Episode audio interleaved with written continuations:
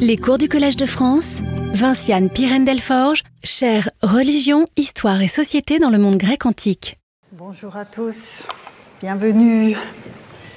Bien, la semaine dernière, nous avions tenté de répondre à la question suivante, qui était censée avoir apporté la déesse Thesmophoros. Alors les glossateurs, les poètes de la période hellénistique et puis de la période romaine répondaient à cette question, bien elle a apporté les lois. Les Romains l'entendaient aussi de cette manière, puisque vous vous souviendrez que la déesse qui correspond à Rome à la Déméter grecque, c'est Cérès, et qu'elle était légiféra, donc celle qui apporte les lois, notamment dans, euh, dans un passage très célèbre de l'Énéide de Virgile, où euh, Didon va euh, honorer une série de dieux avant le mariage qu'elle espère avec Aîné, et parmi ces divinités, il y a Cérès Légiféra. Quelques décennies plus tard, on l'a vu aussi, Plutarque, Plutarque également atteste que le thesmos associé à Déméter a lui aussi une relation étroite au mariage. Toutefois, et c'est le parcours auquel je vous ai convié euh, la semaine dernière, l'analyse du mot thesmos dans ses usages les plus anciens invite à considérer la référence à un contenant spécifique. Ce coffret dont Pausanias, dans la description de la lesquée des Cnidiens à Delphes, nous dira qu'il a une dimension proprement démétriaque. En soulignant aussi, et c'est évidemment un point auquel j'aurai l'occasion de revenir un peu plus tard, en soulignant aussi que ce contenant est étroitement associé aux orgias de Déméter, dont je vous ai dit à plusieurs reprises que le terme avait l'ambiguïté d'autres termes du même type, désignant à la fois quelque chose de concret, mais aussi de façon plus abstraite euh, les cérémonies qui mettent en jeu les objets euh, en question.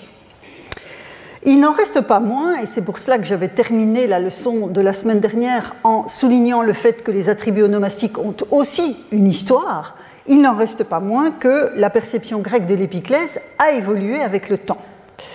Elle a évolué avec le temps euh, et euh, donc, qui est pour nous le premier témoin de cette évolution, euh, Bon, voilà, le témoin arrive au IIIe siècle, mais nous avons vu notamment avec un passage d'Isocrate sur les bienfaits de Déméter que cette perception du caractère euh, civilisationnel des, dons de Déméter impliquait que la réflexion sur les normes de la vie sociale et donc une interprétation euh, de ce type-là pour les Tesmoi avait pu commencer euh, plus haut dans le temps.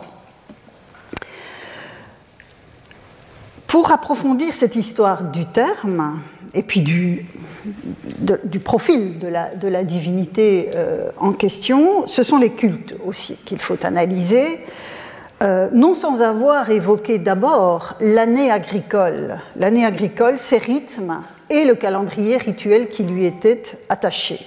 Et c'est ce que nous allons analyser aujourd'hui, d'où le titre de la leçon, les ergas de Déméter, les travaux de Déméter, avec évidemment les thesmophories en ligne de, mire. Voilà donc le menu d'aujourd'hui, avec euh, trois points, donc les carpoïs de Déméter, dont je vais vous parler tout de suite. Euh, le nomos des champs, donc l'usage des champs, c'est une expression que l'on trouve chez, chez Hésiode, auquel je vais revenir, et puis avec une synthèse du cycle agraire au fil des saisons, et puis la dimension proprement rituelle euh, de cette euh, année euh, agricole.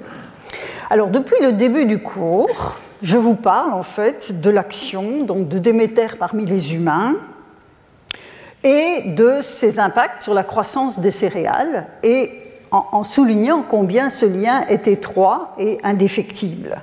En conséquence, il est de bonne méthode de poser au moins à titre d'hypothèse préliminaire que les fêtes célébrées en son honneur ont un lien avec cette action spécifique de la divinité dans le monde hein, que nous avons esquissé depuis le début du cours. Donc la relation au carpos, aux fruits de la terre, ne doit jamais être oubliée ou négligée. Même s'il faut, quand on travaille sur les cultes anciens, sur les rituels, euh, même s'il faut toujours tenir compte de l'épaisseur sémantique de tout rituel, un rituel n'a pas qu'une signification, euh, de la dynamique aussi et de la complexité des sociétés qui les accomplissent. Et il est vrai que pendant des décennies, notamment à la suite des analyses de James Fraser, dont je vous ai parlé à propos notamment de l'article Thesmophoria qu'il a écrit pour l'Encyclopédie britannique, donc à la suite des analyses d'un Fraser et d'autres chercheurs tentant de reconstituer les premiers temps de la Grèce, euh, voire de l'humanité d'ailleurs, hein, l'ambition était très large, on a considéré que l'agriculture était la matrice, la matrice originelle de la plupart des rituels, mais que l'évolution des sociétés humaines avait fait refluer un tel ancrage au profit d'autres dimensions. Donc vous reconnaîtrez cette vision très évolutionniste hein, qui caractérisait bon nombre d'interprétations des religions anciennes euh, à la fin du XIXe siècle et encore dans le courant du XXe. Alors le point de vue que j'adopte est différent. J'ai déjà eu régulièrement l'occasion de, de, l'exprimer, euh, puisque c'est l'histoire vivante et perceptible des cités grecques qui m'intéresse et non les brumes d'un passé hors de l'histoire. La subsistance des cités tout au long de leur existence passait par l'agriculture et l'élevage. Alors bien sûr, le commerce dans la mer Égée, voire dans la Méditerranée euh, tout entière, plus large, était aussi un paramètre non négligeable. Mais le travail de la terre reste une composante essentielle. Et les rituels qui scandent le cycle des travaux ne peuvent en être totalement détachés. Même si, pour les raisons que j'évoquais il y a un instant, il faut évidemment enrichir cet ancrage dans la, subsistance des communautés euh, d'autres dimensions, qu'elles soient anthropologiques, qu'elles soient sociologiques, voire politiques. Et ce sont évidemment des dimensions que je ne manquerai pas d'aborder le moment venu. Mais je voulais souligner ce point, euh, point d'emblée. Alors je vous parle de céréales, de divinités céréalières depuis le début du cours, mais sans avoir véritablement précisé ce que j'entendais par céréales, par carpos, hein, les carpoïdes de Déméter. Pour ce faire, je repartirai du terme Plutos, dont j'ai déjà parlé à plusieurs reprises. Ah oui, j'avais une diapositive vide et que j'ai oublié. Euh, le terme Plutos, dont vous vous souviendrez que euh, il désignait la richesse, donc désignait l'entité que j'avais interprétée comme étant daimonique, euh, née de l'union de Déméter et de Iasion dans la théogonie.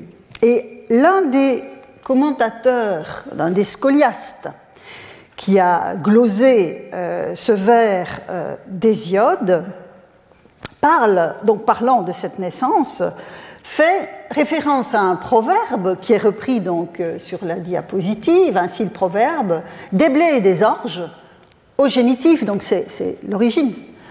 ô l'enfant son Plutos. Bon, on ne sait absolument pas à quoi faisait référence ce proverbe, hein, soyons clairs, mais ce qui m'intéresse ici de vous montrer, c'est que Plutos ne désigne pas la richesse in abstracto, mais bien l'abondance des récoltes d'orge et de blé, hein, vous avez les, deux ici, euh, qui sont les céréales majoritairement euh, cultivées dans le monde grec. Et je citerai à cet égard, oui, et donc on a aussi euh, la glose, pardon, la glose d'Hésicus, euh, subverbo plutos, qui exprime la même idée, le produit des récoltes et l'abondance des graines issues des semailles. J'aurai l'occasion de revenir. Vous voyez qu'ici, il y a une petite extension du propos qui va être extrêmement importante dans l'analyse d'aujourd'hui, mais on voit que euh, cette richesse, plutos, est essentiellement euh, associée aux récoltes. Donc vous voyez que c'est très difficile de dissocier tout ce qui relève de, voilà, des, rituels liés à Déméter de la subsistance concrète des euh, communautés. Et je citerai à cet égard euh, un passage du très beau livre de Marie-Claire Amoretti intitulé Le pain et l'huile dans la Grèce antique, donc qui date de 1986. Et à la page 39, elle écrit Ce qui caractérise l'alimentation céréalière de la Grèce à l'époque classique, c'est l'utilisation conjointe de l'orge et du blé nu dans leur culture et leur alimentation, à l'exception des Spartiates dont l'alimentation restait par tradition majoritairement dominée par l'orge. Donc le blé nu, c'est celui qui permet un battage beaucoup plus euh, facile pour séparer le, grain et la balle. Euh, donc ça, ça, équivaut à notre froment en fait. Ces céréales sont complémentaires donc en régime d'autarcie. L'orge est plus résistante que le blé, son cycle est plus court. Par exemple, Théophraste, dans ses recherches sur les plantes, dira que tout, le cycle de l'orge dure euh, à peu près 7 à 8 mois. Donc c'est une composante essentielle, notamment pour la soudure. Vous savez, ce moment où les réserves de l'année précédente tendent à s'épuiser et on n'a pas encore euh, moissonné euh, celle de l'année en cours. Donc voilà, la combinaison de ces deux céréales est vraiment euh, importante. Alors, avant de détailler le rythme des ergas de Déméter, il convient aussi d'ajouter une composante importante, au carpoi, aux fruits de la terre, dont la déesse pourvoit les humains. En effet, si l'on en croit Xénophon dans son économique, donc chapitre 5, paragraphe 20, il parle précisément des hommages qu'il faut rendre aux dieux, hein, donc on est dans notre sujet, euh, pour tout ce qui est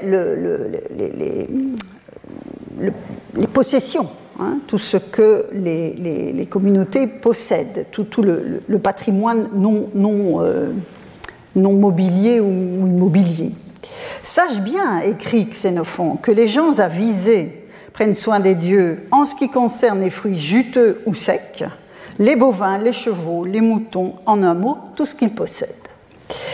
Derrière la notion de fruits secs, ici dans le texte, se cachent bien sûr les céréales dont je viens de parler, mais aussi une autre composante essentielle du régime alimentaire des anciens, à savoir les légumineuses, Hein, c'est très concret aujourd'hui. Les légumineuses, comme les fèves, les pois, les lentilles, et les fruits humides, hein, ici la traduction c'est juteux, mais le terme c'est humide, euh, ce, sont, ben, ce, sont, les fruits issus de la production euh, arboricole. Et entre les deux, dans le registre général des herbacées dont font partie les céréales, on trouve les légumes ou les plantes potagères. Légumes, c'est-à-dire les plantes potagères. On voit dès lors se dégager, notamment dans les essais de classification de Théophraste dont je vous épargne le détail, deux grands ensembles. Les arbres et les arbustes d'un côté et les herbacées de l'autre, c'est-à-dire ce qui n'a pas de tronc, hein, fondamentalement, dont font partie les céréales, les légumineuses et les légumes. Ce sont essentiellement, même s'il y a une exception notable, c'est le figuier, ce sont essentiellement les productions non arbustives au carpoi sec qui sont conçues comme dons de Déméter. Je pense vous allez voir pourquoi j'insiste euh, sur ce point euh, à ce stade. Et comme le précise Théophraste, je le cite dans ses recherches sur les plantes, ces végétaux, donc les herbacées, ont un mode de production unique et simple, ils viennent de graines si l'on accepte une propagation par racine rare et limitée. On voit donc se dessiner la distinction qui est présente chez d'autres auteurs euh, grecs entre la culture de plantation et la culture de semis. Et c'est bien la référence aux semis, je vous avais dit qu'on y reviendrait, la référence aux semences que met en exergue la glose d'Hésychius définissant Plutos, que je vous ai montré il y a un instant, le produit des récoltes et l'abondance de graines issues des semailles. Hein. donc c'est vraiment cette culture de semis qui est surtout euh, incorporée dans la notion de Plutos. Donc voici pour mon premier point, le carpoïde de Déméter. Et je passe au deuxième, à savoir le nomos des champs. Le cycle des céréales, s'il est soumis à des variations, notamment météorologiques, bien sûr, répond à un rythme général qui est largement partagé en contexte d'agriculture sèche. Alors je vous rappelle que l'agriculture sèche, c'est un peu paradoxal, mais c'est celle qui dépend du régime des pluies, tandis que l'autre agriculture, c'est l'agriculture irriguée. Donc en Grèce, on a affaire essentiellement à une agriculture sèche. Les travaux et les jours d'Hésiode par lesquels je vais commencer sont intéressants à cet égard, pour comprendre les rythmes, hein, les rythmes de cette vie euh, des, communautés grecques, en tout cas à l'époque archaïque, euh, puisque le poète chante la succession des travaux, hein, les travaux et les jours, au fil des saisons. Alors le processus s'ouvre au vers 383, donc ça vient après, on va le voir, mais les quatre vers qui précèdent, que vous avez sous les yeux, donc 379-382, euh, méritent d'être intégrés à la réflexion. Ils concernent, en fait, l'arrière-plan de ces quatre vers, c'est euh, une brève réflexion d'Hésiode sur la euh, reproduction humaine, c'est-à-dire, en clair, est-ce qu'il faut faire des enfants? Est-ce qu'il faut avoir des enfants? Et donc avoir un seul fils qui héritera de tout le bien de son père, ou en avoir plusieurs entre lesquels il faudra partager. Hein. C'est une problématique de l'héritage qui est constante en, Grèce ancienne. Mais précise Hésiode, et c'est ça qui m'intéresse ici, Zeus aussi, bien peut donner à plusieurs une immense prospérité. Plus d'enfants font plus de travail et plus ample récolte. Toi, si c'est la richesse que dans ton cœur tu désires, et pour retrouver Plutos, tâche de faire ainsi, exécute tâche après tâche. Donc, on retrouve Plutos, cristallisant les bienfaits envoyés par les deux déesses dans l'hymne homérique à Déméter. Hein. vous vous souviendrez qu'à la fin de l'hymne, quand elles sont remontées sur l'Olympe, il y a une sorte de macarismos où est dit bienheureux celui auprès de quel elles envoient Plutos. Mais je souligne aussi que l'ensemble du processus est placé sous l'autorité de Zeus, hein, qui est le Plutodotos par excellence, le pourvoyeur de richesses. Et évidemment, le contexte n'est pas innocent, puisque je vous rappelle aussi que ce poème des Travaux et les Jours peut être interprété comme une sorte d'hymne à la gloire de Zeus lui-même. Donc il n'est jamais très loin. Hein. Il est garant de la justice et c'est lui qui impose finalement euh, les, normes, hein, les nomoi, même s'il n'est pas explicitement dit qu'il euh, donne le nomos des champs. Mais en tout cas, la référence à la richesse donnée par Zeus résume d'emblée l'objectif de l'ensemble des injonctions qu'Hésiode va énoncer à son interlocuteur. Vous voyez aussi au vers 382, je l'ai mis en grâce expressément, quatre occurrences sur un vers, quatre occurrences de mots de la famille euh, de l'ergone, à savoir le registre de l'action. Hein, vous avez euh, ergon, ergo, ergazostai, donc deux fois ergon, le verbe erdein et puis euh, ergazomai. Donc vous avez là une, sorte de concentration de cette notion euh, de euh, travail. Déméter va arriver ensuite, et là on commence au vers 383 que j'annonçais il y a un instant, pour chapeauter les rythmes agraires entre deux références astronomiques. Et je lis avec vous donc deux, passages entre lesquels j'ai éliminé quelques vers parce que ça c'eût été trop long. Donc ici on est 383, 388, puis 391 et 394. Je lis la traduction euh, de Philippe Brunet que j'ai légèrement modifiée. Lorsque les filles nées d'Atlas, les Pléiades, se lèvent, sort commencer ta moisson et sème lorsqu'elles se couchent elle reste cachée pendant 40 nuits et 40 jours, et lorsque l'on retourne au départ de sa course, au moment d'affûter le fer, apparaissent nouvelles. Tel est donc l'usage des chants. Et vous voyez ici le, Pédion Nomos qui a donné le titre à cette partie de mon exposé. Sème nu tes semailles, laboure nu ta terre et moissonne nu, si tu veux t'acquitter au moment propice des travaux de Déméter. Et voilà le titre de la leçon. Les travaux de Déméter afin que grandisse chaque fruit à son heure. Donc, vous avez ici une sorte de synthèse euh, dans les ergas de Déméter de ce que le vers 382 annonçait de façon presque obsessionnelle et très, et très concentrée. Le référent calendaire, lui, il est ici astronomique lié au coucher ou lever iliaque des Pléiades, avec la référence à une quarantaine de jours alentour du mois de mars-avril où elles sont tellement peu visibles qu'elles en deviennent invisibles à l'œil nu. Quant à la nudité dont doit se parer euh, le laboureur, alors on a beaucoup euh, fantasmé sur cette question, euh, elle signifie simplement que le moment propice pour ces différentes activités agricole coïncide avec la douceur du temps, hors de la saison froide. C'est cela que poétiquement le poète enclenche comme référent. La nudité, en fait, ici, est une indication climatique. Alors, vous vous souviendrez peut-être, lors de la leçon sur les attributs onomastiques de Déméter, euh, dans l'expression poétique des qualités de la déesse, dans son hymne hexamétrique, donc l'hymne homérique, elle est à la fois Orephoros, porteuse du moment propice. Hein, donc j'ai repris maintenant la traduction que je vous avais proposée, plutôt qui apporte les saisons. J'insiste plutôt sur cette notion de moment propice. Euh, et Aglaodoros aux dons éclatants, les deux épithètes toujours en combinaison. C'est l'enseignement d'Hésiode, tel que nous venons d'en voir un, passage. Les travaux de Déméter, c'est-à-dire effectués sous l'égide de Déméter, doivent être accomplis au moment propice pour aboutir à la plénitude de leurs résultats. Et le résultat, ce sont à la fois les dons éclatants et les fruits splendides, c'est-à-dire on retrouve vraiment le champ sémantique de ces attributs onomastiques. Elle est alors la glaucarpos de, de l'hymne en son honneur. Alors après, cette référence euh, astronomique du, coucher et du lever des, Pléiades, les exhortations du poète vont s'enchaîner. Je ne vais évidemment pas les, prendre dans le détail toutes euh, dans, ce cadre-ci.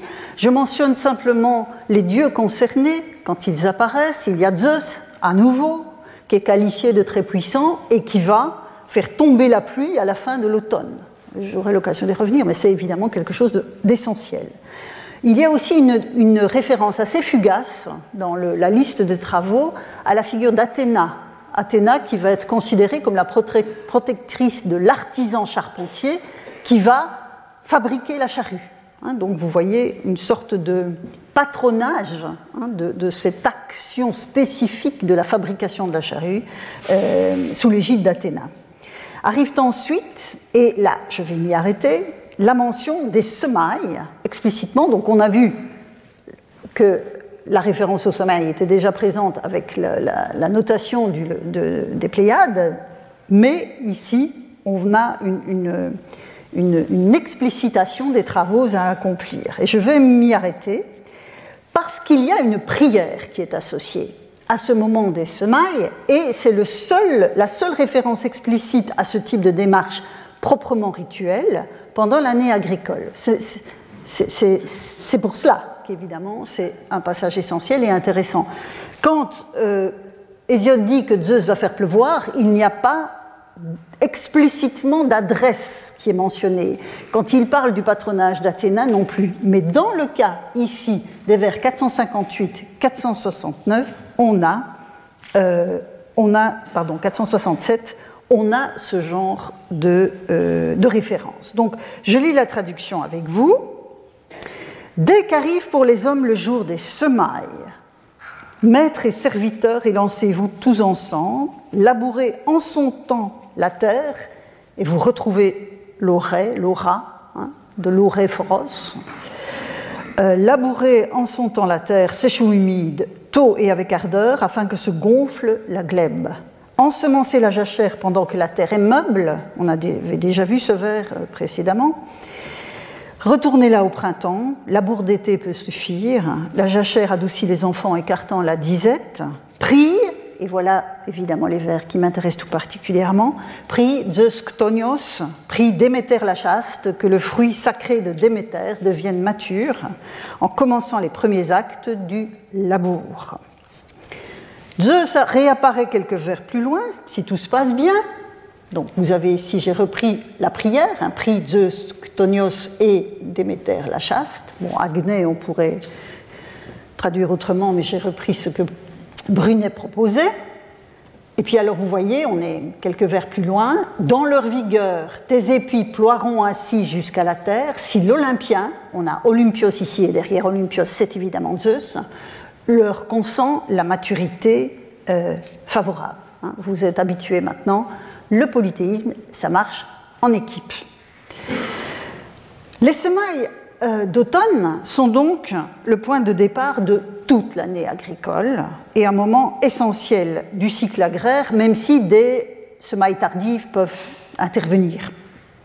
Or, je l'ai mentionné il y a un instant, en régime d'agriculture sèche, l'eau du ciel envoyée par Zeus, dont je vous rappelle qu'il est quand même le petit-fils du ciel, euh, cette eau est évidemment essentielle. La pluie sur les semences est la condition sine qua non d'un bon départ de tout ce qui vient ensuite.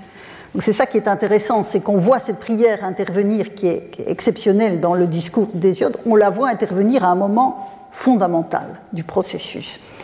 Et on le voit bien que c'est la pluie qui est euh, attendue avec cette autre mention d'Hésiode qui parle en, fait du cri de la grue, la guéranos, apportant le signal des semis, elle, donc la voix de la grue, annonce le temps de l'hiver pluvieux. Donc cet équilibre hein, du, labour efficace des semailles bien répandues et de l'eau du ciel, c'est la composition euh, fondamentale du processus.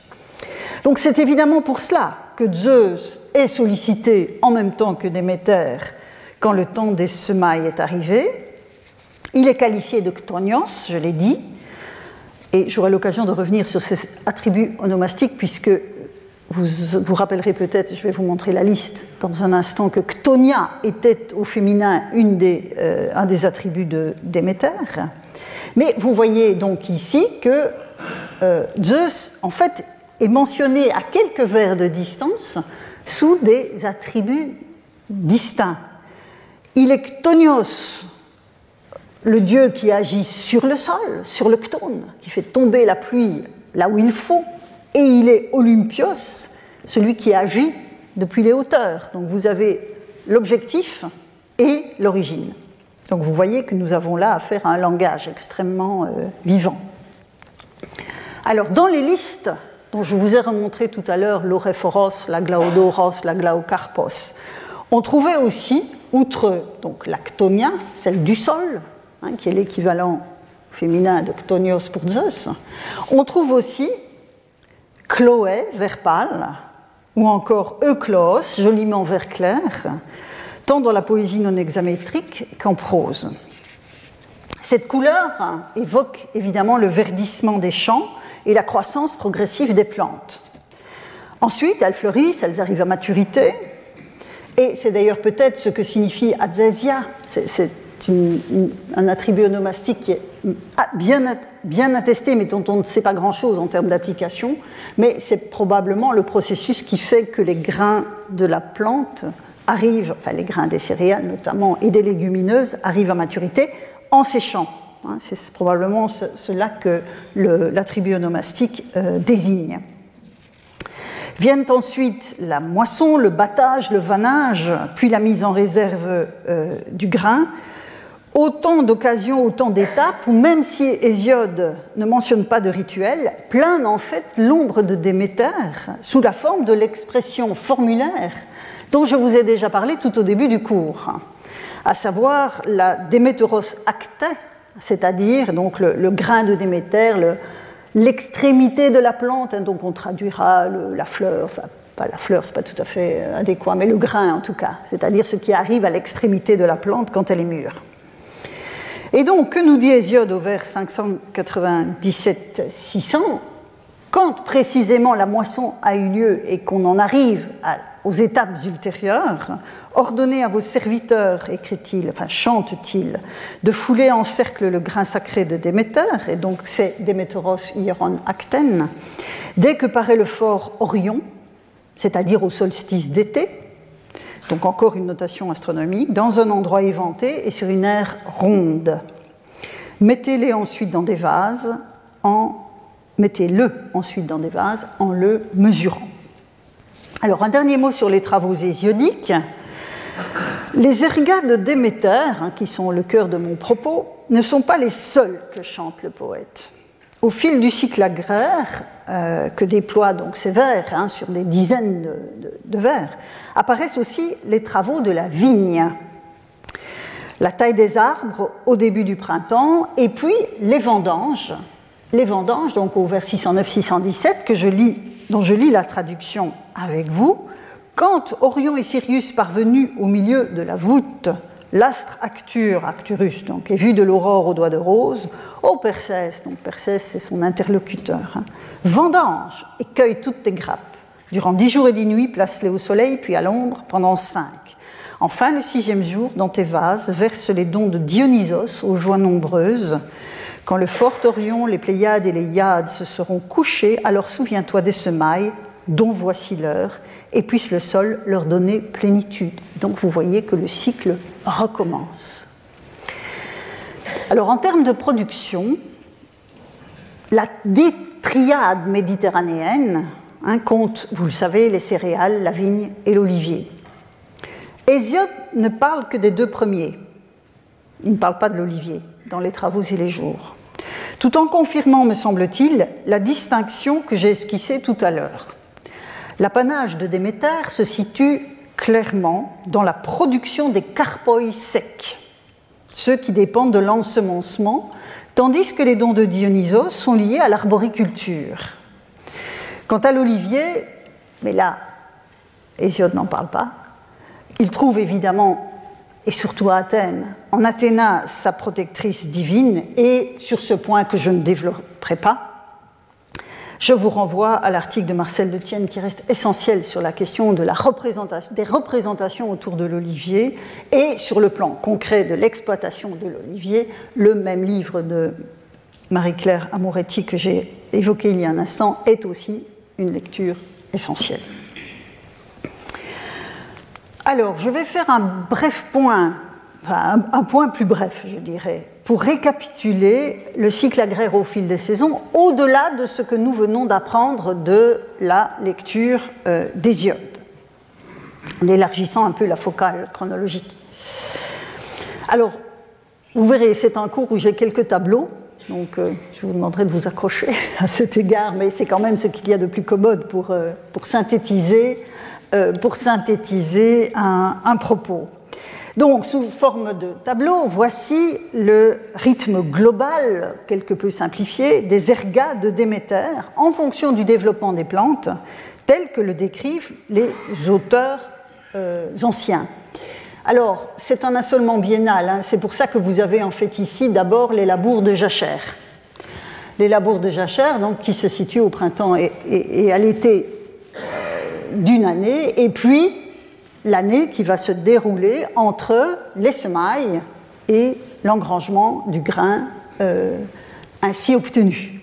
Donc vous avez, euh, avec les, donc notations euh, de, période, les mois dans notre propre calendrier, les étapes donc, après les labours de jachère, vous avez labour et semaille, on est à la fin octobre, début novembre. C'est exactement ce que donc, Hésiode évoquait avec euh, la référence aux Pléiades.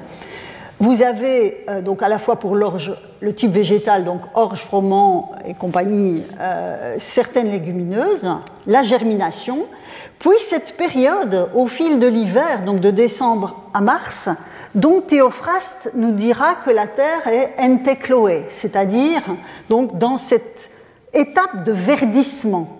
De verdissement. Euh, puis vous avez des semailles tardives qui peuvent intervenir à ce moment-là. Puis le talage, c'est-à-dire le, terme technique pour la multiplication des tiges, les piaisons, donc la croissance des épis, la floraison, hein, qui est euh, qui n'est pas tout à fait la même selon que l'on parle des céréales ou des légumineuses, puis la maturité des grains avec l'assèchement, et c'est là que je pense l'atsésia, même si je n'ai malheureusement pas d'indication explicite euh, sur ce point, mais je pense que c'est là qu'elle doit se situer.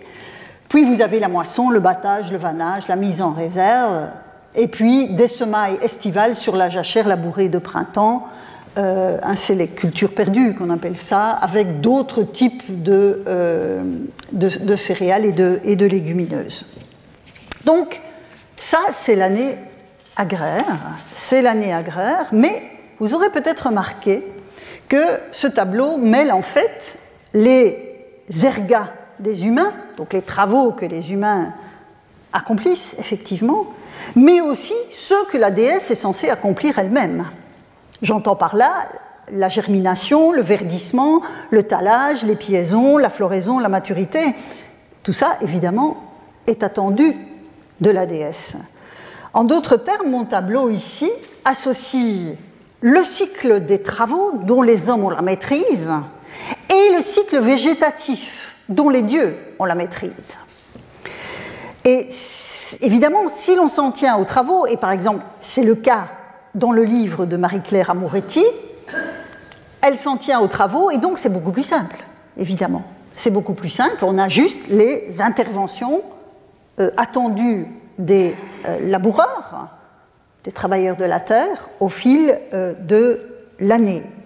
Donc vous avez voilà, le troisième labour, donc vous avez là aussi, hein, c'est un un assolement biennal, donc vous avez euh, les différents labours, puis les semailles, le sarclage, moisson, battage, vannage, puis le chaume qui est en friche sur les champs moissonnés, et puis on recommence. Donc l'ambiguïté du génitif Déméteros erga, donc les travaux de Déméter, est donc palpable. Il s'agit à la fois des travaux accomplis sous l'égide de Déméter, avec sa protection, en d'autres termes, mais aussi de l'intervention attendue de la divinité elle-même sur la bonne croissance. Et donc vous avez dans ce, dans cet ensemble combiné, vous avez en, arrière-plan toute la réciprocité qui doit s'imposer dans cette interaction euh, entre les travaux des hommes, les offrandes qu'ils font à la déesse, pour qu'à son tour, elle favorise les travaux, mais aussi tout ce qui dépend du cycle végétatif. Donc une sorte de cercle vertueux de l'échange. Et donc, après ce passage sur le nomos euh, des champs, j'en viens maintenant à la troisième partie de mon propos, qui concerne les fêtes évidemment, c'est-à-dire la manière dont dans ce cercle vertueux, dans ce cycle vertueux de l'échange, les hommes vont honorer Déméter afin euh, d'obtenir ce, qu'ils en attendent. Donc ce sont les fêtes liées à la terre des semences, même si je vais faire une toute petite parenthèse sur les arbres.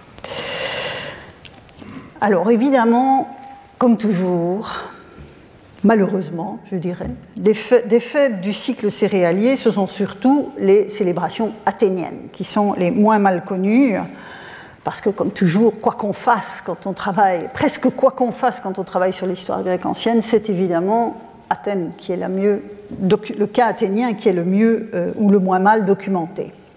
Mais même parler de fêtes athéniennes pourrait être un raccourci car des variations entre les dèmes de l'Attique, donc toutes ces communautés, hein, lors de la réforme de Clistène, il y en avait euh, presque 140, hein, des, communautés euh, disséminées dans l'ensemble de l'Attique.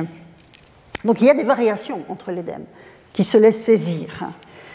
Et il s'agit assurément d'un domaine, le nomos des champs est assurément un domaine où des adaptations locales sont particulièrement euh, prégnantes et où chaque communauté, même après un cinécisme comme celui d'Athènes, est susceptible d'avoir conservé son propre calendrier festif, au moins pour une part. C'est-à-dire qu'il doit y avoir une, sorte de négociation euh, pour euh, avoir des fêtes de, la cité entière et puis des fêtes qui, au niveau local, sont restées telles qu'elles étaient. Alors, je ne rentrerai évidemment pas dans le détail de chaque calendrier, ça me prendrait trop de temps, et donc je vais vous proposer un tableau, je vous l'avais annoncé, qui résume de façon synthétique, oui, d'abord euh, une carte évidemment de l'Attique, avec en rouge, bon, le, détail des, noms n'est pas, pas, important, parce que de toute façon, vous seriez, c'est assez difficile à lire, mais je voulais que vous ayez l'ensemble de, de, la carte de l'Attique.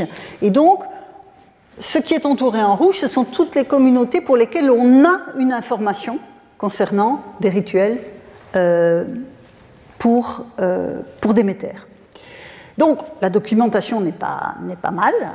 Euh, et si je fais maintenant la synthèse des éléments que je trouve à la fois dans les calendriers attiques, mais aussi dans d'autres types d'inscriptions, hein, on doit faire son miel de, tout ce qui est disponible, comme des règlements ou des, décrets honorifiques. Par exemple, si on honore une prêtresse de Déméter, on voit bien qu'il y a quelque chose dans le dème qui, concerne la déesse. S'il y a des parts qui sont réservées à une Déméter, eh voilà, il y a quelque chose qui une indication, en tout cas, fut-elle minimale.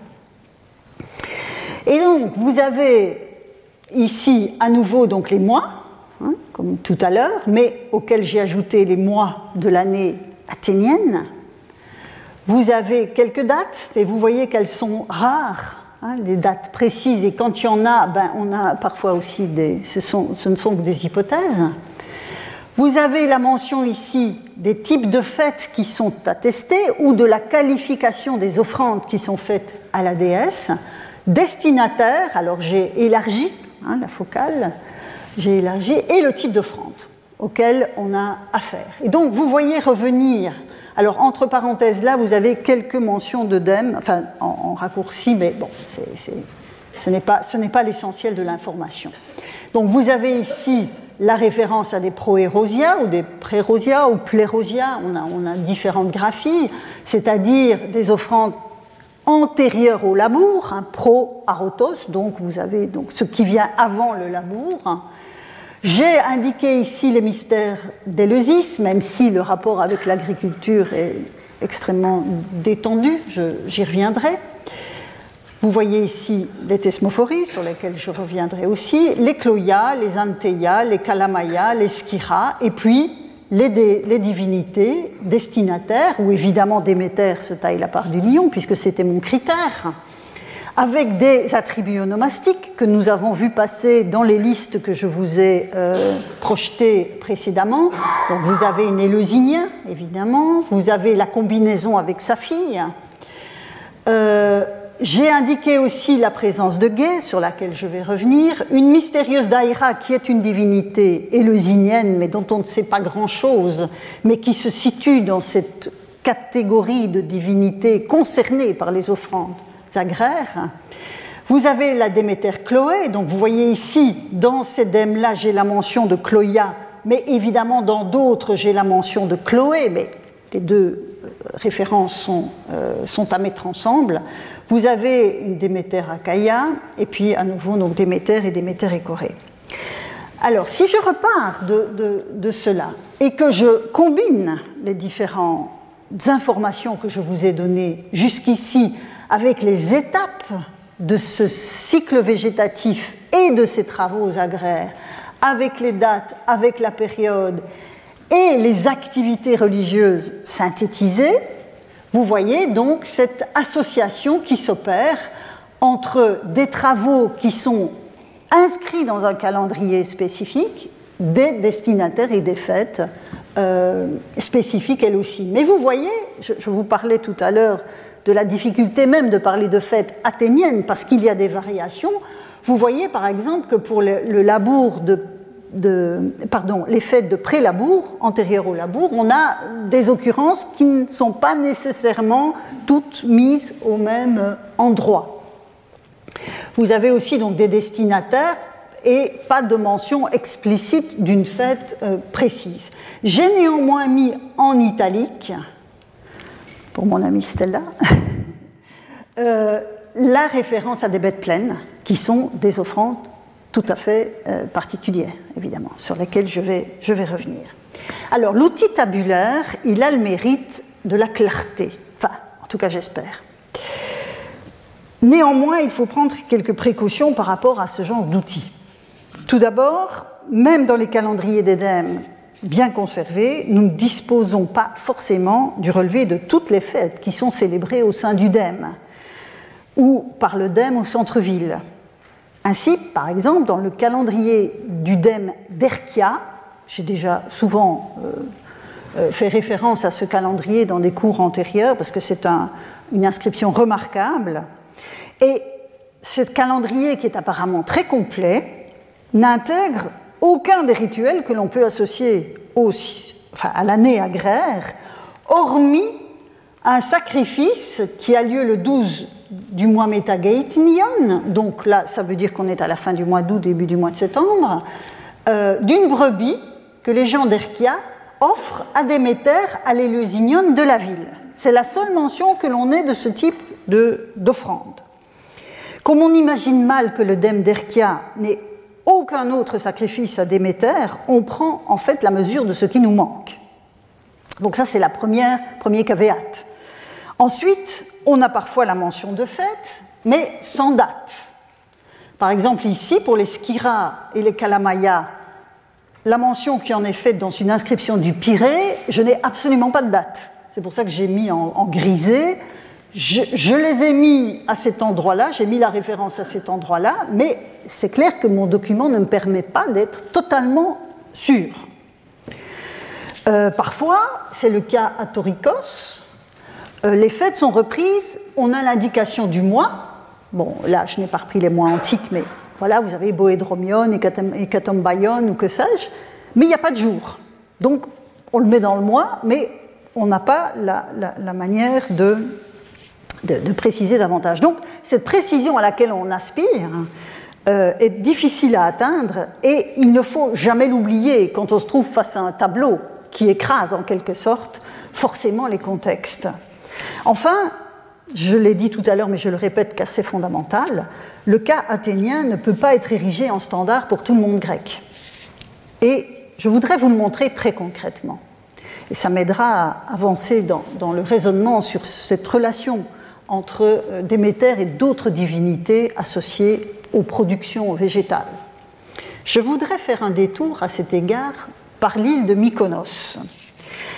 Donc, on est dans les Cyclades, et dans une remarquable inscription hellénistique, on est à la fin du IIIe siècle avant notre ère, euh, une remarquable inscription, donc celle CGRN 156, fait référence en fait au cinécisme de l'île. Donc autant pour Athènes, c'est très difficile de dater le cinécisme, autant dans les îles, on a quelques mentions de cinécisme, à Kos notamment, au milieu du IVe siècle. Mykonos a procédé de même euh, au IIIe, et donc euh, il y a un cinécisme et il faut réorganiser les cultes. Il faut réorganiser, et le, le texte en question a conservé, mais un aperçu de cette réorganisation. Il y avait sans doute d'autres inscriptions qu'on n'a pas, qui s'occupaient du reste de l'année, parce que là, on n'a que quatre mois qui sont euh, mentionnés. Et trois de ces quatre mois nous intéressent plus particulièrement. Il s'agit du mois de Posidéon, du mois de Lénaïon et du mois de Bacchion. Et ces trois mois, ce sont en fait les mois d'hiver. Ils correspondent dans le calendrier athénien au mois Posidéon, donc c'est un homonyme, Gamélion et Antestérion. Donc on est entre, grosso modo, mi-décembre et mi-mars, donc vraiment entre euh, le solstice d'hiver et l'équinoxe de printemps. Je lis l'inscription, enfin je lis une partie de l'inscription, hein, ce qui m'intéresse. Donc c'est un calendrier, hein, donc ce n'est pas de la grande poésie. Le 12 Poséidon, dans un passage que je n'ai pas repris, il y a plusieurs sacrifices à Poséidon. C'est l'éponyme du mois. Le même jour, donc le 12 Posidéon, pour Déméter Chloé, on retrouve la verdoyante, deux truies qui l'emportent par leur beauté, l'une des deux est pleine, le dos de la bête pleine est entaillé, que le conseil examine les truies, donc il faut les, évaluer. À la prêtresse, que les archontes donnent le sacrum et une patte de l'autre truie, deux chénisses d'orge, trois contils de vin.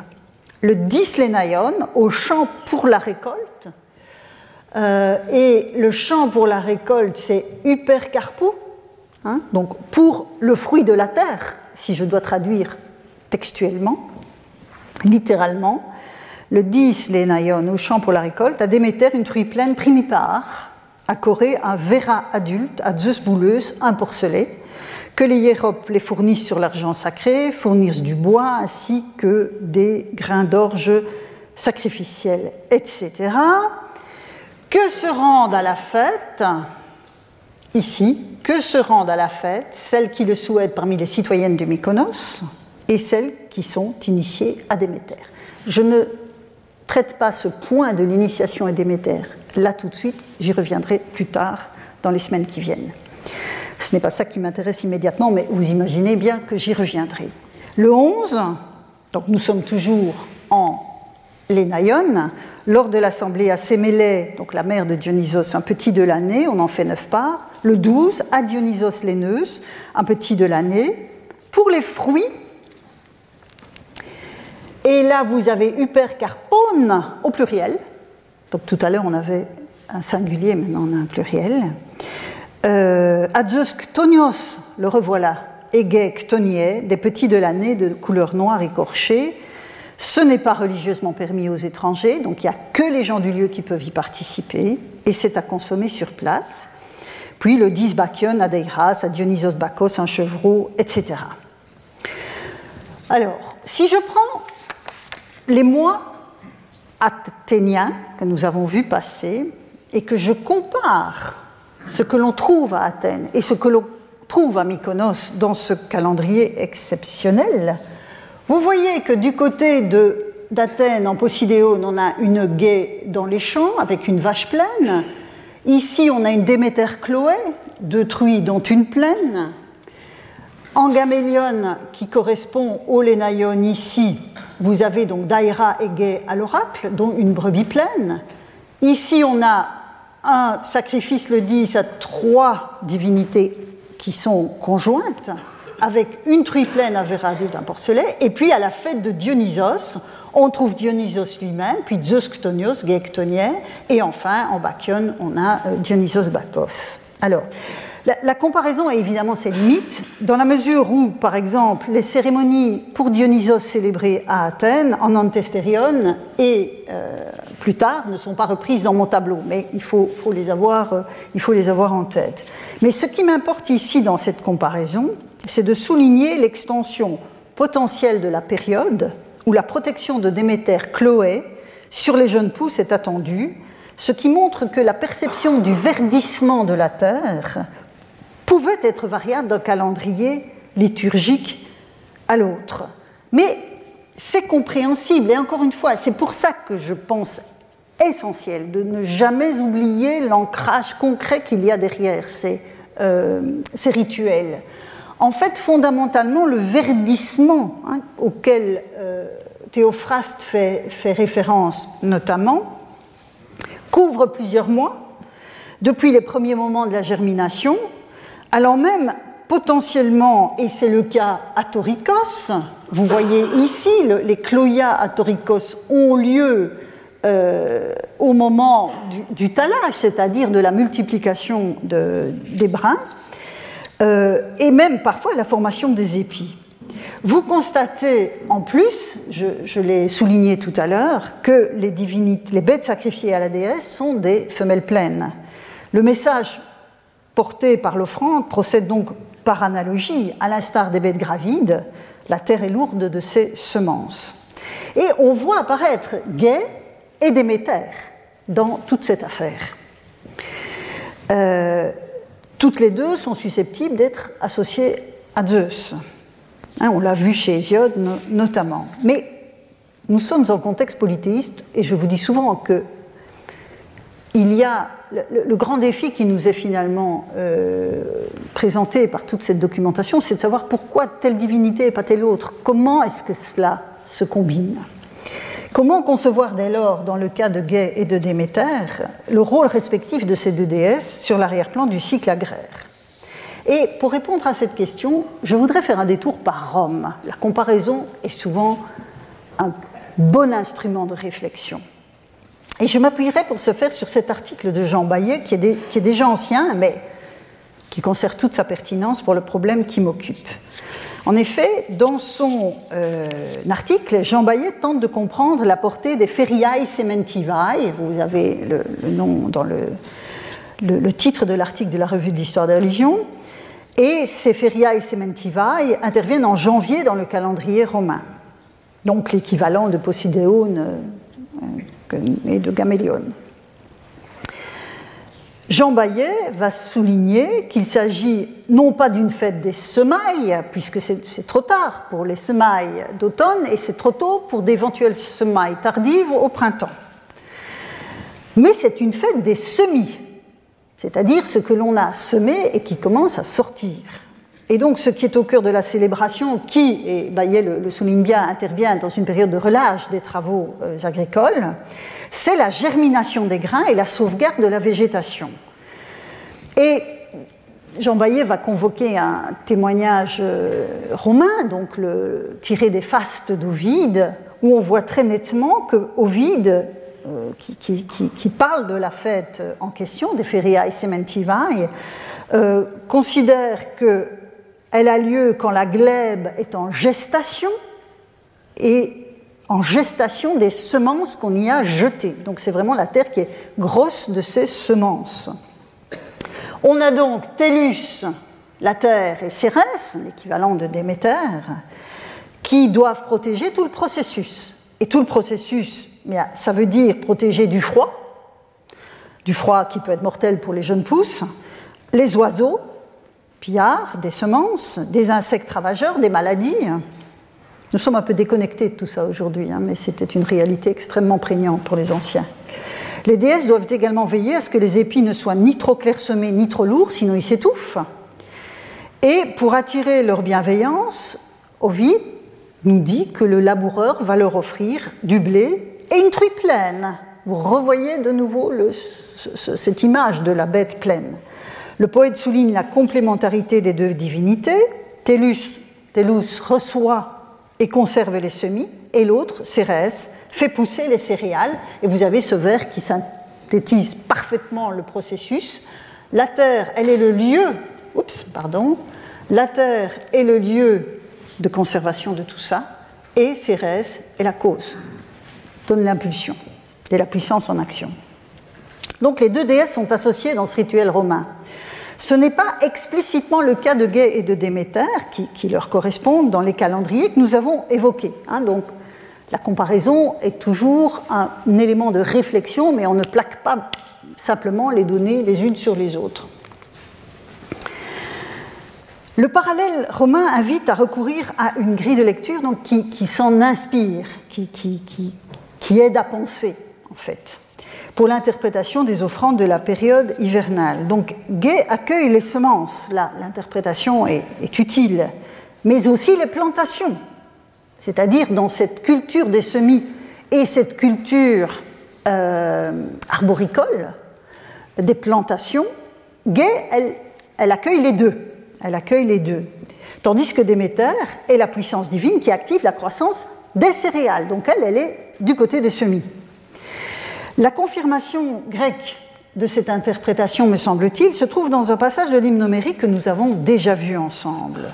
Vous vous souviendrez que lors de la grève de la déesse, hein, quand elle arrête tout et qu'elle menace le, cosmos, de, enfin plutôt l'humanité de famine et les dieux d'être privés de leurs offrandes, euh, les agriculteurs, en fait, ils faire. Donc les ergas des hommes sont accomplis, mais ils sont sans effet. Ils sont sans effet. Euh, tient le grain, le grain caché, donc la, terre euh, qui, fait ce qu'elle peut, mais sans l'action de Déméter ne peut pas. L'orge apparaît, mais il est sans force, c'est-à-dire sans épiaison, si on reprend les termes techniques de tout à l'heure. J'attire aussi votre attention sur la configuration spécifique du calendrier de Mykonos que je viens d'évoquer.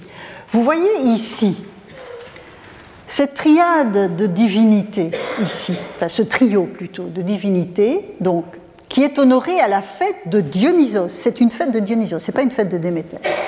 Le 12 Lénaïon. Donc vous avez ben, le dieu de la fête, Dionysos Léneuse, qui est un petit de l'année, puis Zeus, Chtonios et Gai qui ont aussi des petits de l'année de couleur noire qui ont été écorchés.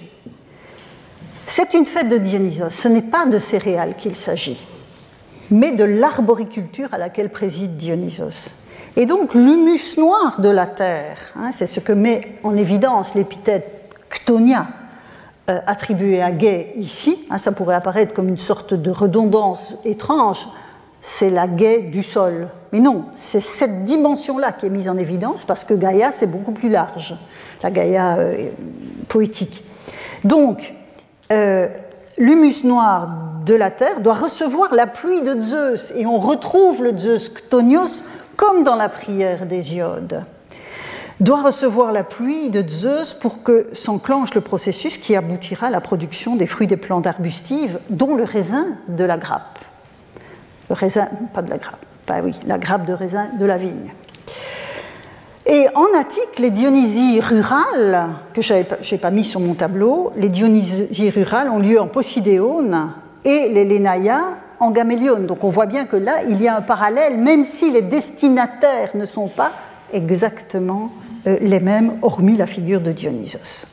Donc, vous voyez que à la fois il faut tenir compte des rythmes agraires et à la fois toujours insuffler dans la réflexion cette logique polythéiste d'une pluralité pensée, conçue en fonction des objectifs que l'on se, se donne. Alors, je conclurai. J'arrive donc à la fin de la leçon et je ne vous ai pas encore parlé des thesmophories, la fête de Déméter. Mais comme vous l'aurez peut-être remarqué, j'ai mis les thesmophories entre crochets sur les fêtes autour de Déméter. En effet, elles ne sont pas mentionnées comme telles dans les calendriers euh, que je vous ai présentés jusqu'ici, hormis de façon indirecte dans un calendrier qu'on a retrouvé à Éleusis, fragmentaire, extrêmement fragmentaire malheureusement, donc daté à la charnière entre le 4e et le 3e siècle avant notre ère. Et donc vous voyez, bon, on est en. Euh, oh pardon, je me suis trompée. Non, c'est pas Boédromion, c'est Pianopsion. Pianopsion. Il faudrait que je corrige ma diapositive. On est en Pianopsion et on voit apparaître, mais vous voyez que c'est en mauvais état, au mégaron, on a un mégaron euh, pour les émoluments de la prêtresse, euh, puis à la prêtresse de Pluton, pour les banquets en l'honneur des deux thesmophores, les, voilà, hein, probablement au duel, une corbeille, etc., un mouton, etc. Donc en dépit des, lacunes, la référence au mégaron et l'épiclèse des deux déesses laissent peu de doute sur la cérémonie dont il s'agit ici. Et comme les proérosia sont mentionnés un peu avant, donc on, est, sûr qu'on est euh, au mois où se célèbre en principe les thesmophories, en tout cas à Athènes et en Attique. Et dans le tableau des ergas, vous voyez que la fête se situe au moment du labour et des semailles, ce moment essentiel dans le déroulé du calendrier hésiodique. Et la scolie de Lucien, dont je vous ai parlé précédemment et sur laquelle je reviendrai longuement la semaine prochaine, euh, confirme qu'il s'agit bien du cadre général. Et en Attique, je conclurai là-dessus, un faisceau d'éléments fondés à la fois sur l'épigraphie, sur la tradition manuscrite, atteste la célébration des thesmophories dans toute une série de dèmes. Voilà, on a donc ici, vous voyez, des mentions des thesmophories dans les qui sont en rouge ici sur ma carte. Et comme l'a établi de manière convaincante collègue américain Kevin Clinton, qui est le, grand spécialiste d'Éleusis. Il a notamment publié tous les corpus d'inscription euh, d'Éleusis. Donc il a tout à fait, à mon sens, euh, de façon convaincante, montré que les thesmophories étaient une fête locale, célébrée au niveau des dèmes. Et donc il n'y avait pas de thesmophorie athénienne, au sens d'une fête qui serait sous l'égide de l'État et unique pour toutes les femmes euh, de l'Attique. Et ce sont précisément ces thesmophories athéniennes dont je vous parlerai la semaine prochaine. Merci pour votre attention. Retrouvez tous les contenus du Collège de France sur www.colège-2-france.fr.